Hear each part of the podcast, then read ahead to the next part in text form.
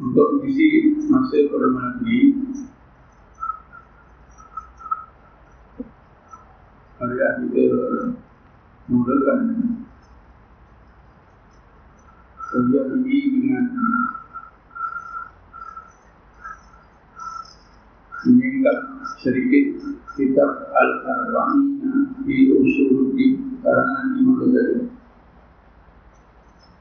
Al-Arba'ina di usul di, di usul di 40 asas agama Islam. Kita ini di antara kitab Imam Ghazali. yang menerangkan 40 asas agama Islam. Mungkin kita tak pernah dengar. Kita ini.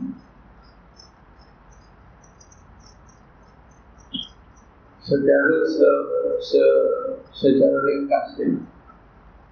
Kita ini menerangkan 40 asas agama. Iaitu 10 asas pada ilmu sepuluh asas yang berkait dengan ilmu sepuluh asas yang berkait dengan amalan sudah betul sepuluh asas yang berkait dengan sifat-sifat yang tercela sifat-sifat makmumah. Tiga puluh. Dan akhir sekali sepuluh asas yang berkait dengan sifat-sifat yang terpuji atau sifat-sifat makmumah. Jadi semuanya empat puluh. Menurut orang Imam Ghazali, seluruh syariat Islam itu uh, boleh kita lihat semuanya berkaitan dengan 40 perkara. 10 pada ilmu, 10 yang berkaitan dengan ilmu, 10 berkait dengan amalan, 10 berkait dengan sifat-sifat yang berbeza dan 10 yang berkait dengan sifat-sifat yang tertinggi. Di dalam sepuluh asas amalan asas yang kelima ialah membaca Quran membaca Quran itu menjadi salah satu dari sepuluh asas amalan dalam Islam. Ini berarti amalan membaca Quran itu adalah satu amalan yang penting. Yang kita jangan tinggalkan yang mesti kita buat. Walaupun tidak ada hukum mewajibkan kita membaca Quran tapi menurut Imam Ghazali membaca Quran ini adalah salah satu dari sepuluh amalan di dalam agama Islam dalam syariat Islam. Tapi pada malam ini saya tidaklah nak menekankan perkara-perkara yang berkaitan dengan amalan Nabi Quran ini secara terperinci seperti yang diuraikan oleh Ghazali di dalam kitabnya yang disebut Kata Imam Ghazali membaca Quran mengikut apa yang telah disyariatkan di dalam sunnah. Ada tiga peringkat peringkat yang terbaik atau peringkat nombor satu seseorang mukmin itu bila membaca Quran tiga hari kata sekali itu yang terbaik Tiga hari sama sekali. Yang kedua kurang baik sikit. Tujuh hari sekali datang. Hmm. Kalau tiga hari, satu hari sepuluh tujuh Kalau tujuh hari, lebih baik sikit. Tiga puluh bagi tujuh. Mungkin empat puluh. Lebih sikit. Kemudian yang ketiga ialah sebulan sekali. Ha, ini yang ketiga. Tapi Imam Ghazali mengingatkan kita dalam masalah membaca Quran ini dan amalan-amalan lain masalah-masalah agama Jangan kita gunakan akal kita semata-mata. Kata Ibn Ghazali, Iyaka anta tasarrafa di makrika. Kata jaga anda dalam menghadapi masalah-masalah agama jangan anda semata-mata gunakan akal. Misalnya kata Ibn Ghazali, kalau yang terbaik tiga hari sekali kata, nombor dua tujuh hari sekali kata, nombor tiga sebulan sekali kata. Kalau aku baca tiap-tiap, eh, kalau aku baca Quran sehingga tiap-tiap hari kata sekali tentu lebih baik. Sedangkan hukum yang sebenarnya tidak seperti itu. Pakai akal. Pakai akal. Ya kalau tiga hari kata sekali itu terbaik, tentu akal kita jaga. Karena tiap-tiap hari kata sekali tentulah lebih baik. Sebab itulah Imam Ghazali kata akal kita tidak boleh memahami rahsia-rahsia rahsia-rahsia urusan agama Allah Subhanahu wa taala. Banyak perkara-perkara yang berkait dengan agama akal saja tak mampu memahami. Kalau kita pergi haji tengok orang-orang lempar itu apalah perbuatan lempar. Macam mana akal kita nak faham? Duduk di dalam Allah, macam mana kita nak faham? Sa'i, macam mana kita nak faham? Tak boleh faham. Hanya orang yang dapat hidayat daripada Allah atau berdasarkan kepada sunnah berdasarkan keterangan-keterangan yang Allah telah terangkan dalam Quran saja yang boleh memandu akal kita untuk memahami urusan-urusan agama Allah Subhanahu wa. Sebab itulah kata Imam Ghazali, kita jangan terperanjat. Kita jangan terperanjat. Kalau ada perkara-perkara yang kecil lebih baik daripada perkara yang besar. Misalnya kata Imam Ghazali, yang berkait dengan baca Quran, seorang yang seorang yang membaca satu ayat lalu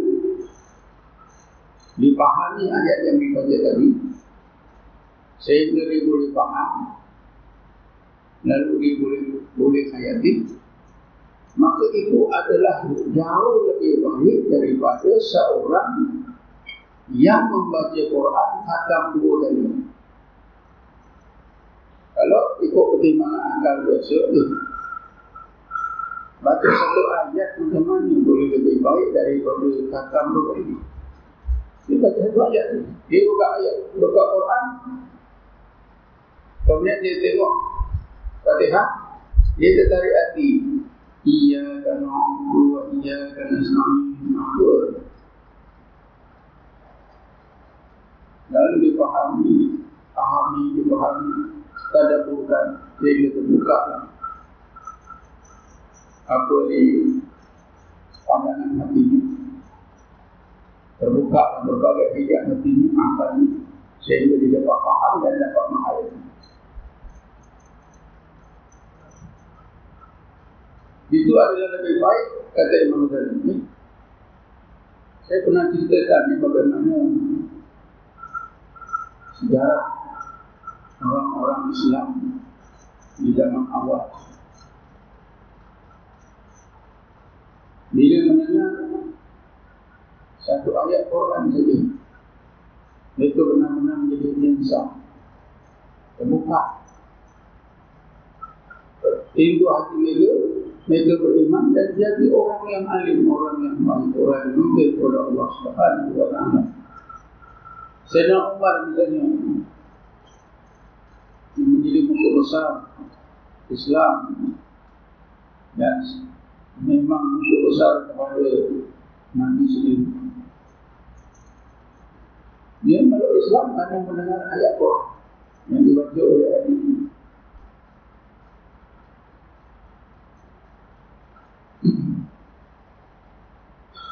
Saya pernah ceritakan dalam program saya di sini dulu seorang perempuan seorang ketua perompak paling ganas. Perompak-perompak di padang pasir ini di dalam sejarah Islam digelarkan Qadi Makhluk. Qadi itu artinya yang memotong, yang menghalang. Qadi jalan. Perompak-perompak ini tak tengah jalan bila ada rombongan dagang akan diserang orangnya dibunuh yang boleh dibunuh barangnya dirampas. Hanya namanya kuat utang dalam awal abad ini pun masih ada banyak. Ayah saya cerita dia naik haji tahun 34 dia pergi Mekah dia pergi Madinah pun naik motor. Dia kata naik sekedok saya masih ingat kecil-kecil lagi. Pergi berbulan di balik itu sebulan. Dalam lima belas hari berlaku pada masa itu pun ayah saya pun dia kita ada. Walaupun ramai-ramai menjadi ada yang terompak. Jadi ini cerita tentang seorang ketua terompak yang sangat kenas yang ber, yang bernama Hudil bin Ahmad dia dah dah bunuh orang dah ramai. Rampas satu orang imam itu dia tak heran. Satu hari tu tuan, dia nampak seorang yang cantik, seorang perempuan cantik. Dia tengok saja, oh perempuan ini duduk di rumah. Ha, jadi dia nak nak buat tak baiklah pada malam itu. Bila sudah waktu malam, dia kira-kira tengok-tengok dia nak masuk ke rumah. Rumah di padang Mesir tahulah saja di dinding. Dindingnya tinggi. Yang satu disebut setinggi dinding, setinggi tembok. Kalau di sini setinggi kan matahari naik setinggi tembok. Di sini di Indonesia ni ada galak. Matahari naik setinggi galak. Jadi Putri bin Ahmad ni sudah sampai tengah malam dia nak nak seranglah mangsa dia pun banyak dinding. Ketika dia banyak dinding itu tuan-tuan dia mendengar perempuan itu membaca Quran. Satu ayat diulang-ulang ayat ini Bismillahirrahmanirrahim Alam yakni lilladzina amanu an takhsha'a qulubuhum li dzikrillah wa ma nazala minal haqq. Wa la yakunu kalladzina utul kitaba min qablu fa qala alaihim rahmatu wa qassat qulubuhum fa kasirun minhum fasiqun. Maksudnya adakah orang adakah orang-orang yang beriman itu merasakan masanya belum sampai-sampai lagi untuk mengkosokkan hati bagi berzikirullah dan membaca Quran. Janganlah mereka menjadi seperti orang Yahudi. Diberi kita tahu Berlalu masa yang lama mereka tak baca, mereka tak aman. Hati mereka jadi keras. Kebanyakan mereka menjadi orang-orang yang melakukan dosa-dosa besar. Bila dengar ini diulang-ulang oleh perempuan ni yang nak jadikan maksud, dia terkejut tu. Dia rasa itulah diri dia. Apa yang disebut oleh Allah dalam ayat itu, itulah diri dia. Dia tak sedar-sedar. Dia tak ingat-ingat kepada Allah. Padahal dia Islam. Dia benar, dia Islam. Tapi dia jahat. Lalu dia insaf dia turun tak jadilah menyerang langsung dia menarik nampak tanya dia berasa letih tuan-tuan. Masuk dengar kita dengar kita dengar lalu dia pergilah ke tempat persembunyiannya. Di bukit-bukit di situ. Bila dia duduk tu dia tengok memikirkan apa yang dibaca di ayat Quran dibaca dia rasa memanglah dia nak, nak taubat. Dia rasa lain betul. Ini tu kesan daripada ayat Quran. kita yang baca ya, kita dapati ada orang baca 30 juz tapi tak ada apa pesan sekali ini satu ayat jadi maksud Imam Ghazali itu kalau kita ambil satu ayat mana-mana yang kita minat kita baca kita hayati sehingga kita faham. Membantu menguatkan iman kita menguatkan keyakinan kita menghantarkan diri kita kepada Allah boleh menambahkan ketakwaan kita. Kita baca satu ayat seperti ini lebih baik daripada orang yang akan Quran itu tadi. Tapi janganlah salah faham kalau tuan-tuan biasa kata Quran lalu tak baca kerana dua-duanya diperintah. Baca Quran sampai kata diperintah. Memahami ayat-ayat Quran juga diperintah. Imam Ghazali tadi menyebutkan begitu kerana ada orang membaca Quran ramai rajin. Tapi memahami dia tak jadi lalu orang ini semata-mata pakai akal. Jadi tuan-tuan akhirnya Putih bin Ahmad ini dia keluar dia berhentilah dari kegiatan merompak dia belajar agama. Sungguh-sungguh dia belajar ilmu tasawuf akhirnya menjadi seorang ulama tasawuf. Satu tokoh seorang tokoh tasawuf yang terkenal. Siapa yang belajar ilmu tasawuf dia baca dia, dia baca. Sejarah orang-orang sufi dia akan menemui Fudil bin Ahmad hmm. cerita yang saya ceritakan ni terdapat dalam kitab yang saya selalu baca di sini kitab Eko Bulimah syarat kepada kitab Hikam Imam Adil jadi tuan-tuan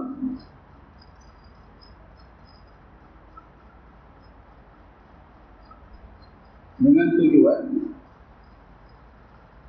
kita mengikut nasihat Imam Ghazali atau berasaskan kepada nasihat Imam Ghazali ini supaya kita memahami mana-mana ayat. Satu ayat Quran itu adalah usaha yang sangat baik.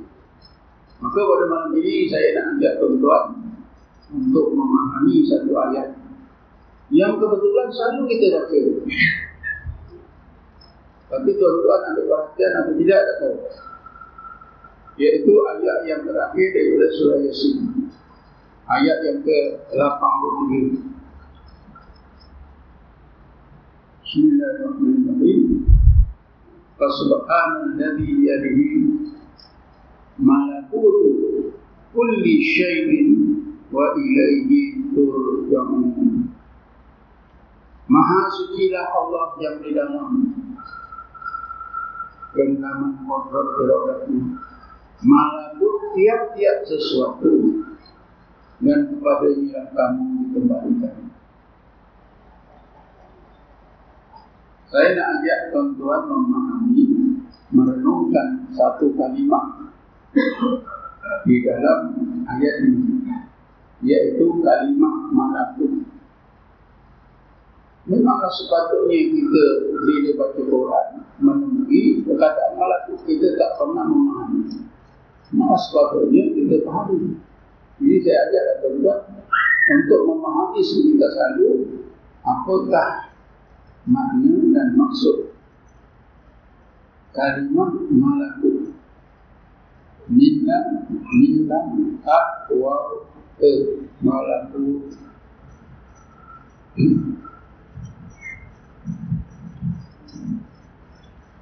Perkataan malakut ini tuan disebut dalam Quran hanya ada empat kali saja.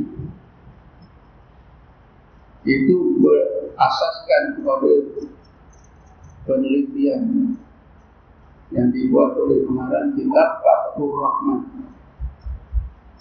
Kitab Fathur Rahman ini kamus Al-Quran, salah satu kamus Quran.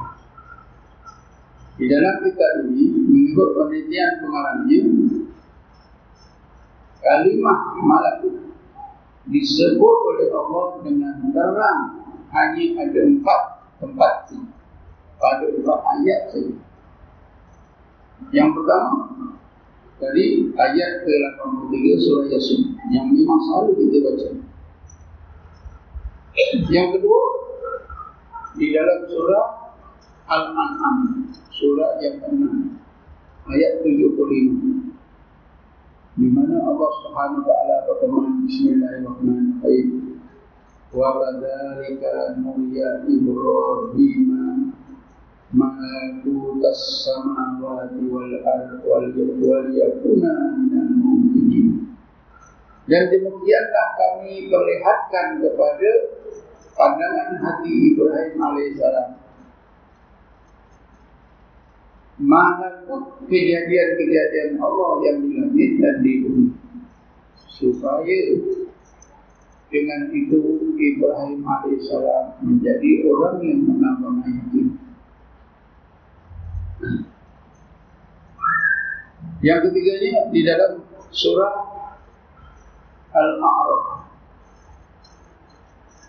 Ayat 184 ayat ini memerintahkan kita supaya kita ambil peluang memandang dengan pandangan hati kita melakukan kejadian-kejadian Allah yang di langit dan di bumi. Bismillahirrahmanirrahim. Awalam yang dulu fi malakutis samawati wal Mengapakah mereka itu tidak mau memandang dengan pandangan hati mereka dan alam malakut dan alam malakut alam malakut kejadian-kejadian Allah yang di langit dan di bumi. Ini maksudnya Allah perintah kita. Jadi kita dapat tahu lah alam malakut ini sangat penting Allah suruh kita pandang dan Nabi baik sudah diberikan oleh Allah memandang alam malakut. Kemudian yang keempatnya tentang di dalam surah Al-Mu'minun. Bismillahirrahmanirrahim. Kul man biyadihi malakutu kulli syai'in wa huwa yujiru wa la yujaru alaihi in kuntum ta'lamun. Katakan Nabi Muhammad Tuhan manakah? Siapakah yang di dalam genggaman kekuasaan malakut kejadian sesuatu kejadian. Dialah Allah. Dialah Allah yang berkuasa melindungi dan tidak ada siapa pun yang berkuasa melindungi dari siksa. Sekiranya kamu minta ini buat ayat itu hmm. Sesudah kita tahu eh, malakal perkataan malakal ini hanya ada empat kali disebut secara terang. Disebut tidak disebut tapi ada maknanya Perkataan malakut ini tidak disebut tapi ada makna. Ini jangan terbanyak ada. Tak disebut tapi ada makna. Ini dalam Quran yang banyak berlaku itu. Perkataan kalimat itu tak disebut tapi maknanya ada. Misalnya tuan-tuan. Bismillahirrahmanirrahim. Wa fi anfusikum. Dan di dalam diri kamu tidakkah kamu lihat ada yang dalam makna ada walaupun tak disebut. Pasal apa? Wabi ampusiku maknanya maksudnya dan di dalam malakut diri kamu tidak akan kamu lihat dengan pandangan hati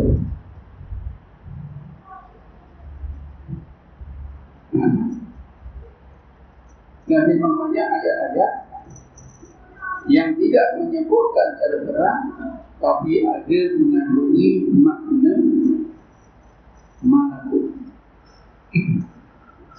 dan sekalian.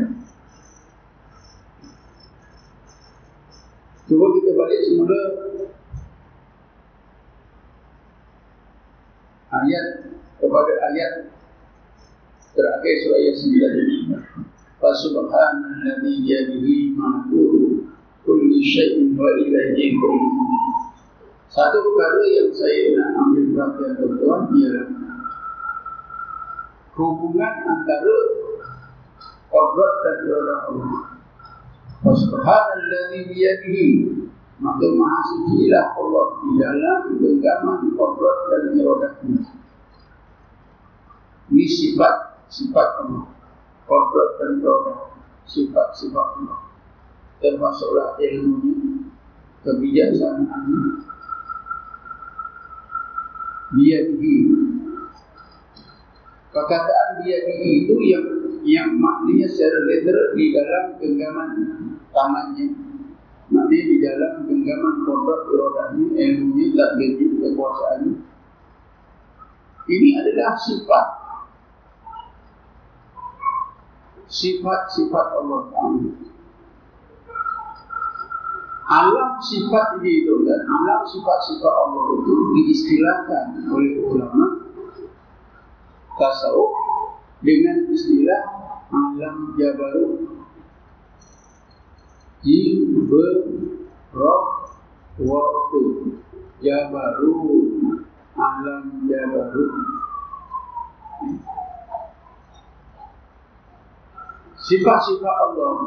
Alamnya disebut sebagai alam jabarut istilah ini sebagai satu kaedah satu pendekatan supaya kita faham macam mana hubungan Allah dengan makhluk.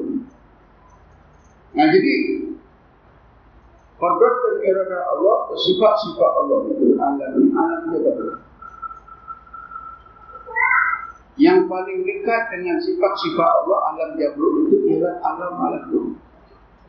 Fasubhanalladzi yadi malakut jadi yang alam kejadian ha, alam yang Allah jadi Allah jadikan yang paling dekat dengan sifatnya hubungannya yang paling rapat dengan sifatnya atau hubungan yang pertama dengan sifatnya dengan kodrat iradahnya ialah alam malakut.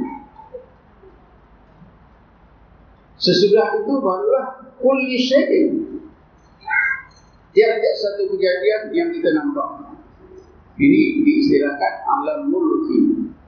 Jadi daripada alam jabarut sifat-sifat Allah terhubunglah kepada alam malakut atau batin kejadian dan akhirnya barulah lahir kejadian yaitu alam mulki atau alam jahil atau alam itu.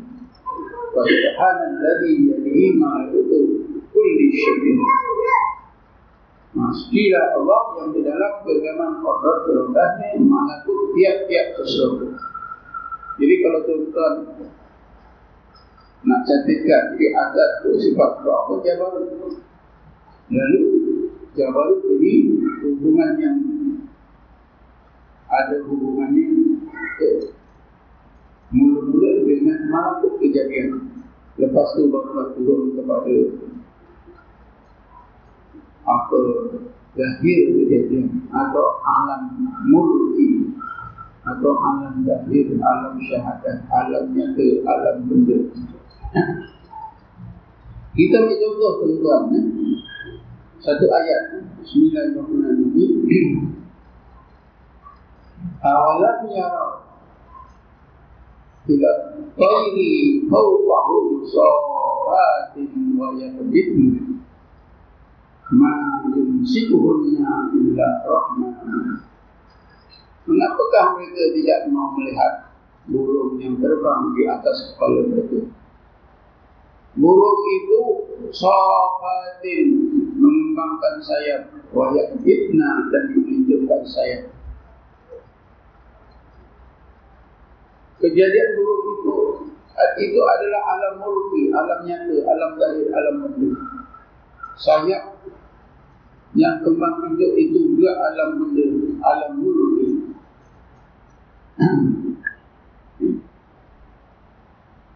Tapi di sebalik burung ini, wujudnya burung dan sayap burung, ada malakut. Malakut wujudnya burung tadi. Malakut sayap burung tadi. Ah, barulah ma yumsikuhunna illa rahman. Tidak ada yang menegangkan huruf itu kecuali kodrat dan iradah Allah yang bersifat ar-Rahman. Jadi kodrat dan iradah Allah itu berhubung dengan melengkap kepada malakut wujudnya buruk, saya buruk, barulah kepada buruk itu sendiri. Sebab itu kalau kita nak tengok mana yang Allah kata Allah yang menerbangkan, memang tak nampak. Tapi pahamannya macam itu lah Satu lagi ayat. Bismillahirrahmanirrahim. Wa ma'aramaika idramaika walakinna Allah ramah Ya Muhammad Bukanlah, bukanlah engkau yang melempar ketika engkau melempar Maksudnya ketika Nabi Muhammad memanah melepaskan anak panah atau ketika Nabi menghayunkan pedang mendekat musuh atau apa saja yang Nabi lakukan Allah tegaskan Ya Muhammad bukanlah engkau yang melakukan ketika engkau melakukan sesuatu akan tetapi Allah lah yang melakukan Ya Muhammad bukanlah engkau yang menetap pedang ketika engkau menetap pedang itu terhadap musuh. Akan tetapi Allah lah yang menetap. Jadi orang yang tak faham tuan-tuan. Orang yang tak faham tapi dia cuba. Cuba nak faham-faham dengan kebodohannya. Berdasarkan ayat ini orang-orang bodoh. Dia kata semua perbuatan Allah Sehingga kalau ada dua orang, dua gulungan manusia berperang, itu pun Allah berperang dengan Allah. Kalau ada ayam merah pun itu Allah yang merah. Ini tak betul. Ia sudah mencampur aduk antara alam malakut, alam malak, iaitu makhluk dengan alam jabarut, iaitu kodrat dan jawadah Allah taala. Ma ramaita idh ramaita walakinna Allah ramaita. Nabi menghayunkan pedang. Pedang itu seanak menantu adalah alam dahir alam itu. Ada malakutnya. Maknanya perbuatan Nabi itu ada malakutnya. Yang tadi Nabi nampak menghayunkan dengan pedang atau melepas tangan kamu. Itu zahir. Itu alam nyata. Alam zahir. Alam mulki. Alam syahadat. Yang boleh kita nampak dengan mata kepala. Tapi di dalam perbuatan Nabi ini ada malakut Lalu akhir sekali terhubunglah dengan perbuatan Allah SWT. Walakin Allah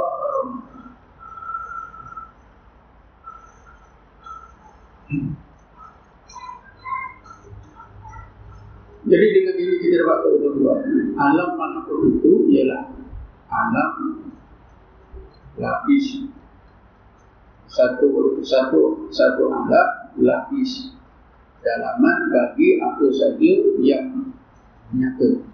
Kejadian yang nyata dapat kita lihat dengan mata kepala dapat kita rasa dengan pantai indera betul di depan saja ini satu kejadian. Letaknya di alam nyata, di alam syahadah, di alam isi, di alam benda Di alam mulki, sama saja itu istilah Tapi ada satu lagi alam di sebalik wujudnya Botol ini yang kita tak nampak dinamakan malakut Sebab sesudah itu barulah kodrat dan kodrat Allah Subhanahu wa taala. Hmm.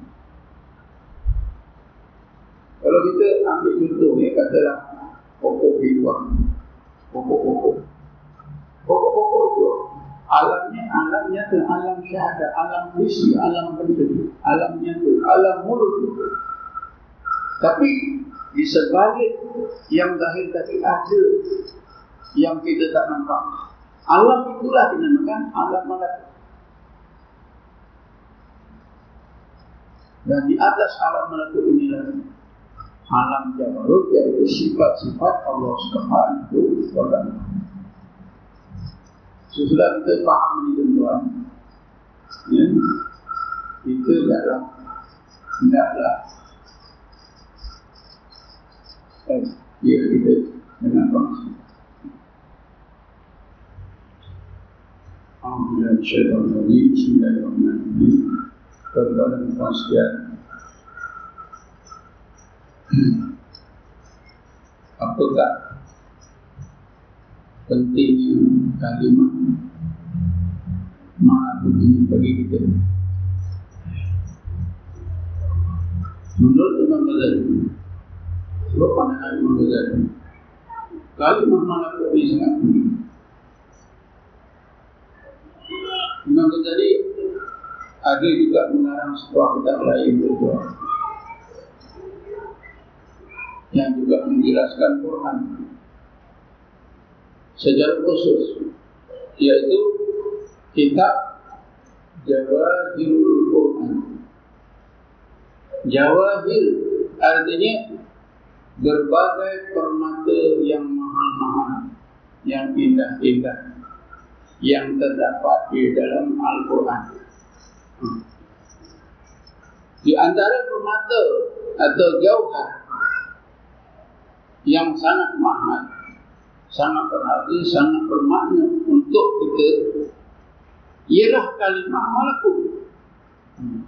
Karena itulah dia memilih kalimah malakut ini dimuatkan dalam kitabnya Jawahir Al-Quran walaupun tak panjang satu muka saja tapi tahu tentang alam malakut di dalam Quran hanya disebut empat, empat, empat ayat, empat kali saja dalam empat ayat. Tapi Imam Ghazali nampak tuan Perkataan malakut ini menjadi salah satu permata yang sangat mahal. Yang sepatutnya kita orang Islam miliki mana tu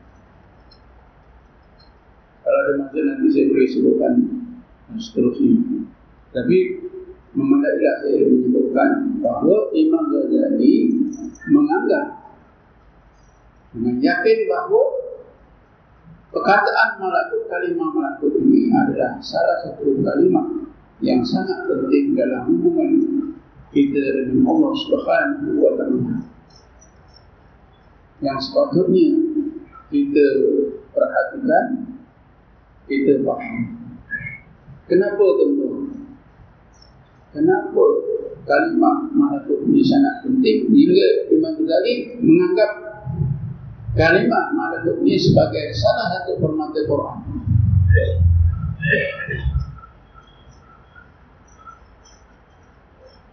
Jawabannya tentu kerana alam malakut ini dapat membantu kita mengenal Allah Subhanahu wa taala. Sehingga kita menjadi orang yang benar-benar kenal Allah. Tanpa memandang alam malakut kita tidak akan kenal Allah taala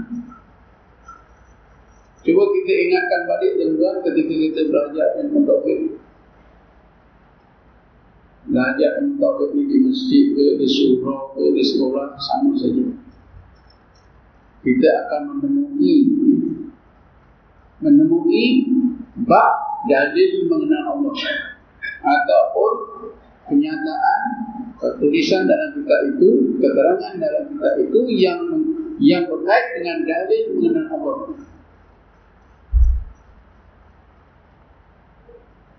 Disebutkan di dalam kitab-kitab tauhid sebagaimana yang kita pelajari.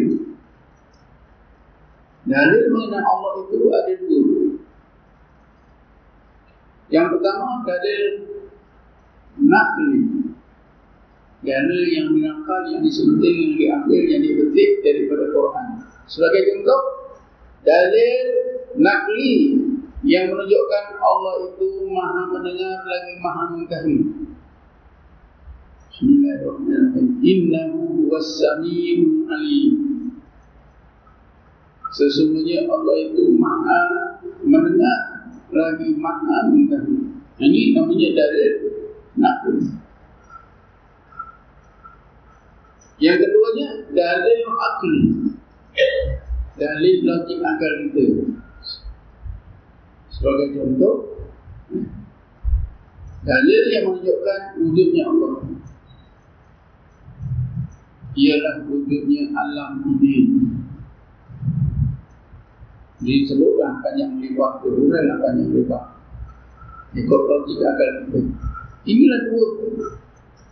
Dalil nakli, dalil akli. Tapi tuan-tuan Bila kita belajar ilmu tasawuf Macam pengalaman saya Bila saya belajar ilmu tasawuf Rupanya ada lagi satu dalil. Ada lagi satu dalil Dalil akli tadi Dalil yang kedua Ialah dalil logik akal kita Apabila kita memandang Semua kejadian alam nyata ini Dengan bantuan akal kita Maka kita dapatlah menyimpulkan Bahawa alam ini misalnya Menjadi bukti wujudnya Allah Ta'ala Kerana alam ini tak boleh jadi dengan sendiri macam mana sesuatu benda itu ada tukang yang membuat maka alam ini tentulah ada yang menjadikan iaitu Allah Subhanahu Wa Jadi alam nyata ini kepentingannya dalam usaha kita mengenal Allah jadi jadi dalil akli. Tapi apabila kita belajar ilmu tasawuf kita dapat lagi tambahan dalil yang dimusyahadahkan oleh hati yaitu apabila hati itu memandang alam malakut. Inilah yang dinamakan ayatul masyhudah dalil-dalil yang dimusyahadahkan oleh hati.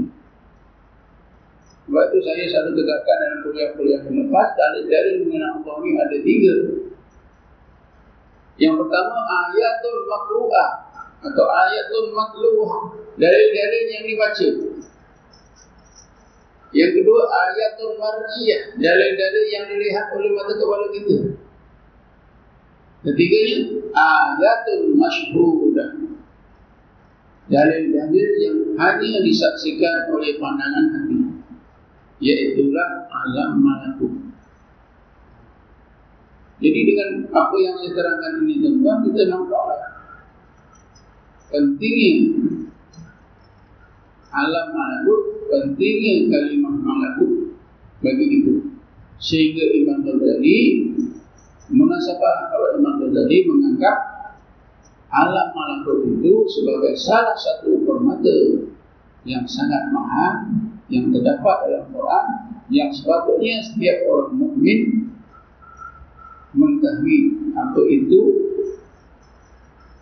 kalimah malakut.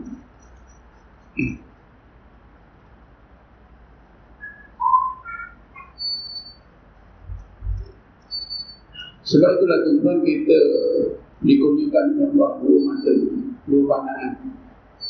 Pertama, pandangan mata kepala. Kedua, pandangan mata hati.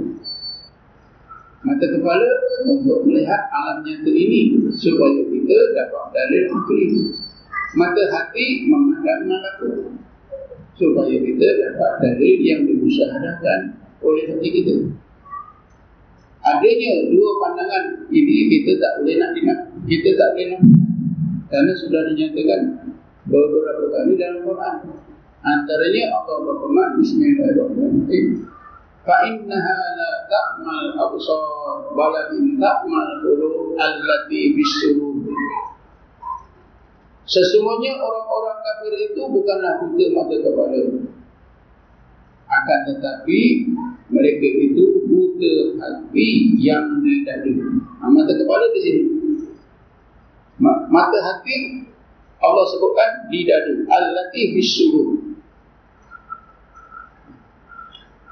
Kita sedar tak sedar? Setiap kita ada mata hati. Di itu. Maka kepala kita insya Allah kita boleh nampak alam nyata ini. Insya Allah kita boleh mengenal Allah menerusi pandangan mata kepala kita kita gunakan akal kita. Mana alam nyata ini mestilah dengan pandangan hati. Tapi bukan semua pandangan hati orang mukmin boleh digunakan Sebab dalam Quran ada bila ada salah satu lima unsur. Ya. Bila ada salah satu lima unsur. Di dalam hati seorang mukmin maka hati itu tak boleh nak hati itu tak boleh nampak, tak boleh nak diguna. Pertama apa dia? Bila ada penyakit. Yang kedua, bila hati itu keras. Yang ketiga, bila hati itu lalai. Gaflah. Yang ketiganya, bila hati itu mati. Mati. Dan akhir, bila hati itu buta. Hmm? Hati berpenyakit, hati keras, hati lalai, hati buta, hati mati. Ini tak mati. Hmm. Sebab itulah hati yang boleh memandang alam malakut ini tuan ialah hati yang bersih daripada lima perkara ini. Hati yang bersih, yang baik, yang sehat, yang sejahtera, yang di dalamnya hanya Allah sahaja. Disebut di dalam Quran qalbin salim.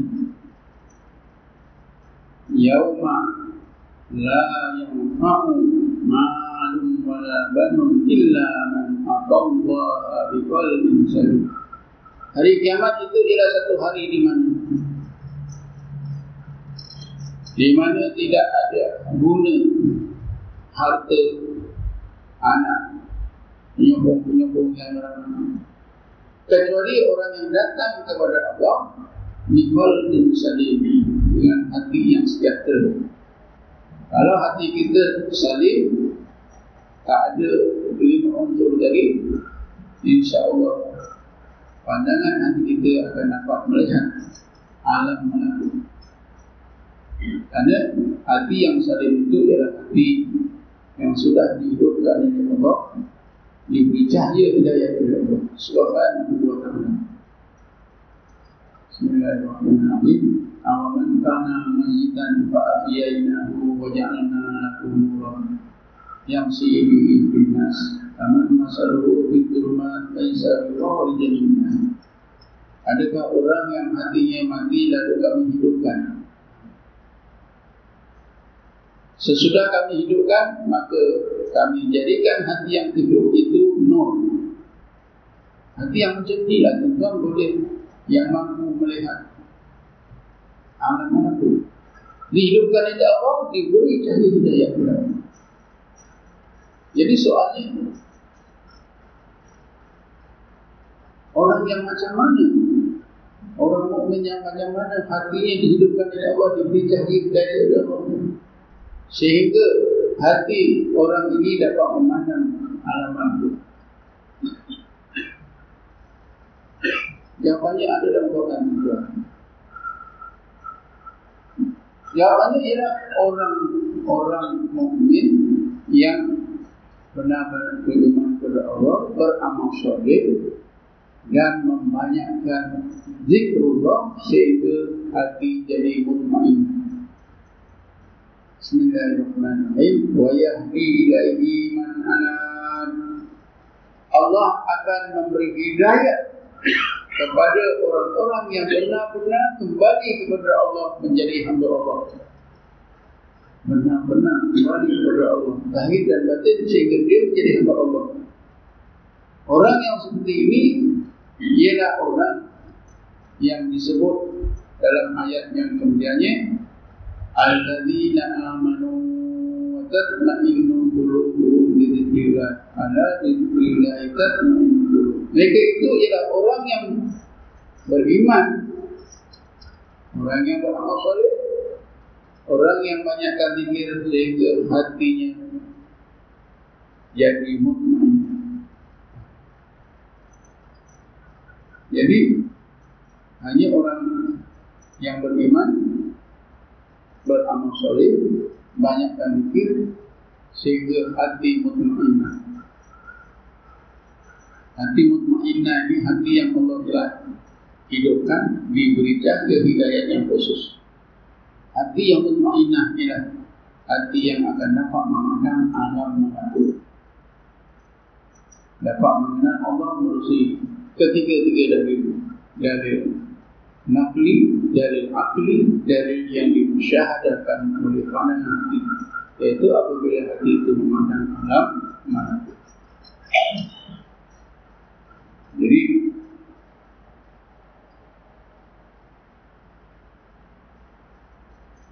akhir sekali tuntutnya untuk menutup kuliah pada malam ini. Maka habis memang banyak lagi perkara yang boleh kita fahami mengenai alam makhluk ini dan kepentingannya. Tapi saya akhirilah dengan dengan kata-kata Imam Ghazali. Imam Ghazali dalam bab tadi alam makhluk dalam kitabnya Jawahirul Quran dia maukan orang-orang mukmin itu mestilah ada pengalaman dalam hidupnya memandang alam malakut. Mesti ada pengalaman. Carilah sungguh-sungguh supaya kita ada pengalaman memandang dengan pandangan hati kita ke alam malakut. Kalau tidak, apa akan jadi? Ha, ini kata Imam Ghazali. Kalau kita tidak pernah memandang alam malakut dengan pandangan hati, Imam Ghazali kata, فَإِنَّكَ فِي هَذَا الْعَالَمِ نَائِمٌ وَإِنْ كُنْتَ مُسْتَيْكِدًا Sesungguhnya anda kalau terus-terus hidup di dalam alam nyata ini di hadal alam. Naimun, anda tetap tidur. Hati anda tetap tidur. Wa in kunta mustayqidan sekalipun jasad anda jaga. Kalau kita menjadi orang mukmin yang tidak pernah dikurniakan oleh Allah memandang alam malakut dengan pandangan hati, tapi Imam Ghazali hati kita tetap tidur, tetap bekerja, tetap tak tahu apa-apa. Sekalipun tubuh kita ini jaga seperti biasa, kesannya kemari bekerja. Sebab itulah Imam Ghazali mengasa kita supaya kita cuba hmm, dapatkan kurnia daripada Allah supaya pandangan hati kita ini dapat memandang alam malakut. Karena tuan orang yang memandang alam malakut ini ditegaskan oleh Nabi dalam hadis ini. Al-ihsan an ta'budu Allah ka'annaka tarahu wa in takun tarahu fa innahu yaraka. Ihsan itu ialah anda beribadat kepada Allah seolah-olah anda melihatnya. Pengalaman seorang mukmin seolah-olah melihat Allah. Ketika itu sebenarnya hati mukmin itu memandang alam baru terasa wujudnya Allah yang dipandang oleh pandangan hati tadi alam malakut bukan Allah. Sebab itu Nabi kata ketika itu walaupun bukan melihat Allah tapi wujudnya Allah itu sangat jelas dalam rasa rohani. Sebab itu Nabi kata seolah-olah. Kemudian akan meningkat lagi tuan-tuan. Pengalaman melihat, menyaksikan alam malakut dengan mata hati tadi. Peristiwa itu akan berakhir. Sebab itu Nabi kata, "Fa lam takun taruhu." Sekiranya anda tidak lagi seolah-olah melihat Allah. Pengalaman itu akan berakhir. Akan tamat. Tutup kira. Fa innahu yaraka. Anda akan terasa bahawa Allah sentiasa melihat anda, memantau diri anda, beserta dengan diri anda. Seperti dalam permanya bahawa mengagung aina kuntum Allah itu sedang di mana kamu berada. Nabi Muhammad itu sentiasa berada dalam keadaan dalam kesedaran Allah beserta diri dia. Jelas di antara setinggi tinggi ya hubungan hubungan manusia dengan Allah Subhanahu Taala apabila dirasakan bahawa Allah beserta dengan diri dia. Seperti yang Allah tegaskan dalam firman-Nya bahwa dan dialah Allah ma'akum beserta kamu aina ma'kuntum di mana pun kamu berada jadi kita akan saja ramalan ini insyaAllah ada kesempatan nanti sesuai kita sambunglah dalam kuliah yang lain Allah Assalamualaikum warahmatullahi wabarakatuh أعوذ بالله من الشيطان الرجيم بسم الله الرحمن الرحيم. والصلاة والسلام على أشرف الأنبياء والمرسلين سيدنا محمد وعلى آله وصحبه اللهم اغفر لنا وارحمنا وآبائنا وأمهاتنا وإخواننا وأخواتنا وأمنا ومشايخنا وللمسلمين المسلمات والمؤمنين والمؤمنات برحمتك ارحم الراحمين اللهم امنا دائما وقلبا خاشعا وعلما نافعا واملا صالحا اللهم حق حقا وارزقنا اتباعه وارزقنا وارزقنا استنابه اللهم أنا نسالك حلالا حلالا طيبا واسعا بالتعليم ولا مسبقين ووصول ولا نسيم ولا نسيم كبير اللهم إنا نسأل التوبة لك استقامة على شريك رضاك وتوفيق رضاك واجعلنا مستقيما ولا تجعلنا مستقيما. منك اللهم من علينا الاستقامة على شريك رضاك وتوفيق رضاك اللهم اطلق علينا الملائكة والصلاة والسلام على رسول الله اللهم صل على سيدنا محمد وعلى آله وعلى آله الأنهار وأصحابه الأخيار وسلم تسليما كثيرا يا أرحم الراحمين الله يا الله يا رحمن الرحيم. يا هدي المسلمين من سوى المسلمين ويا رحمة العباد والمساكين اجعلنا يا الكثير واخشرنا في جملة المقربين وارزقنا ختم من الشر والمال ربنا آتنا في الدنيا حسنة وفي الآخرة حسنة وقنا عذاب النار. وصلى الله على سيدنا محمد وعلى آله وصحبه وسلم والحمد لله رب العالمين. قدر